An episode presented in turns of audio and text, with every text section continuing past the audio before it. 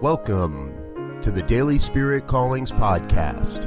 I'm your host, Robert Brzezinski, and I invite you to join me every day as we explore an affirmation, inspiration, and call to action for your life this day. And here is your daily spirit calling for May 7th, 2018.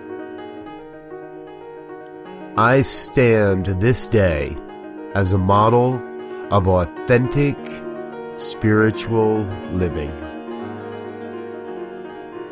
We each get to live our life according to our own terms. Are you willing to live your life so it works for you?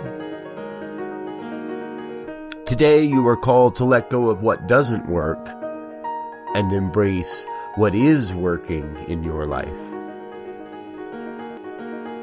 Thank you for listening to Daily Spirit Callings. If you found value in this program, please share it with your friends. Learn more about Spirit Evolving Ministries at spiritevolving.com. Until next time, peace and blessings. Go forth and prosper.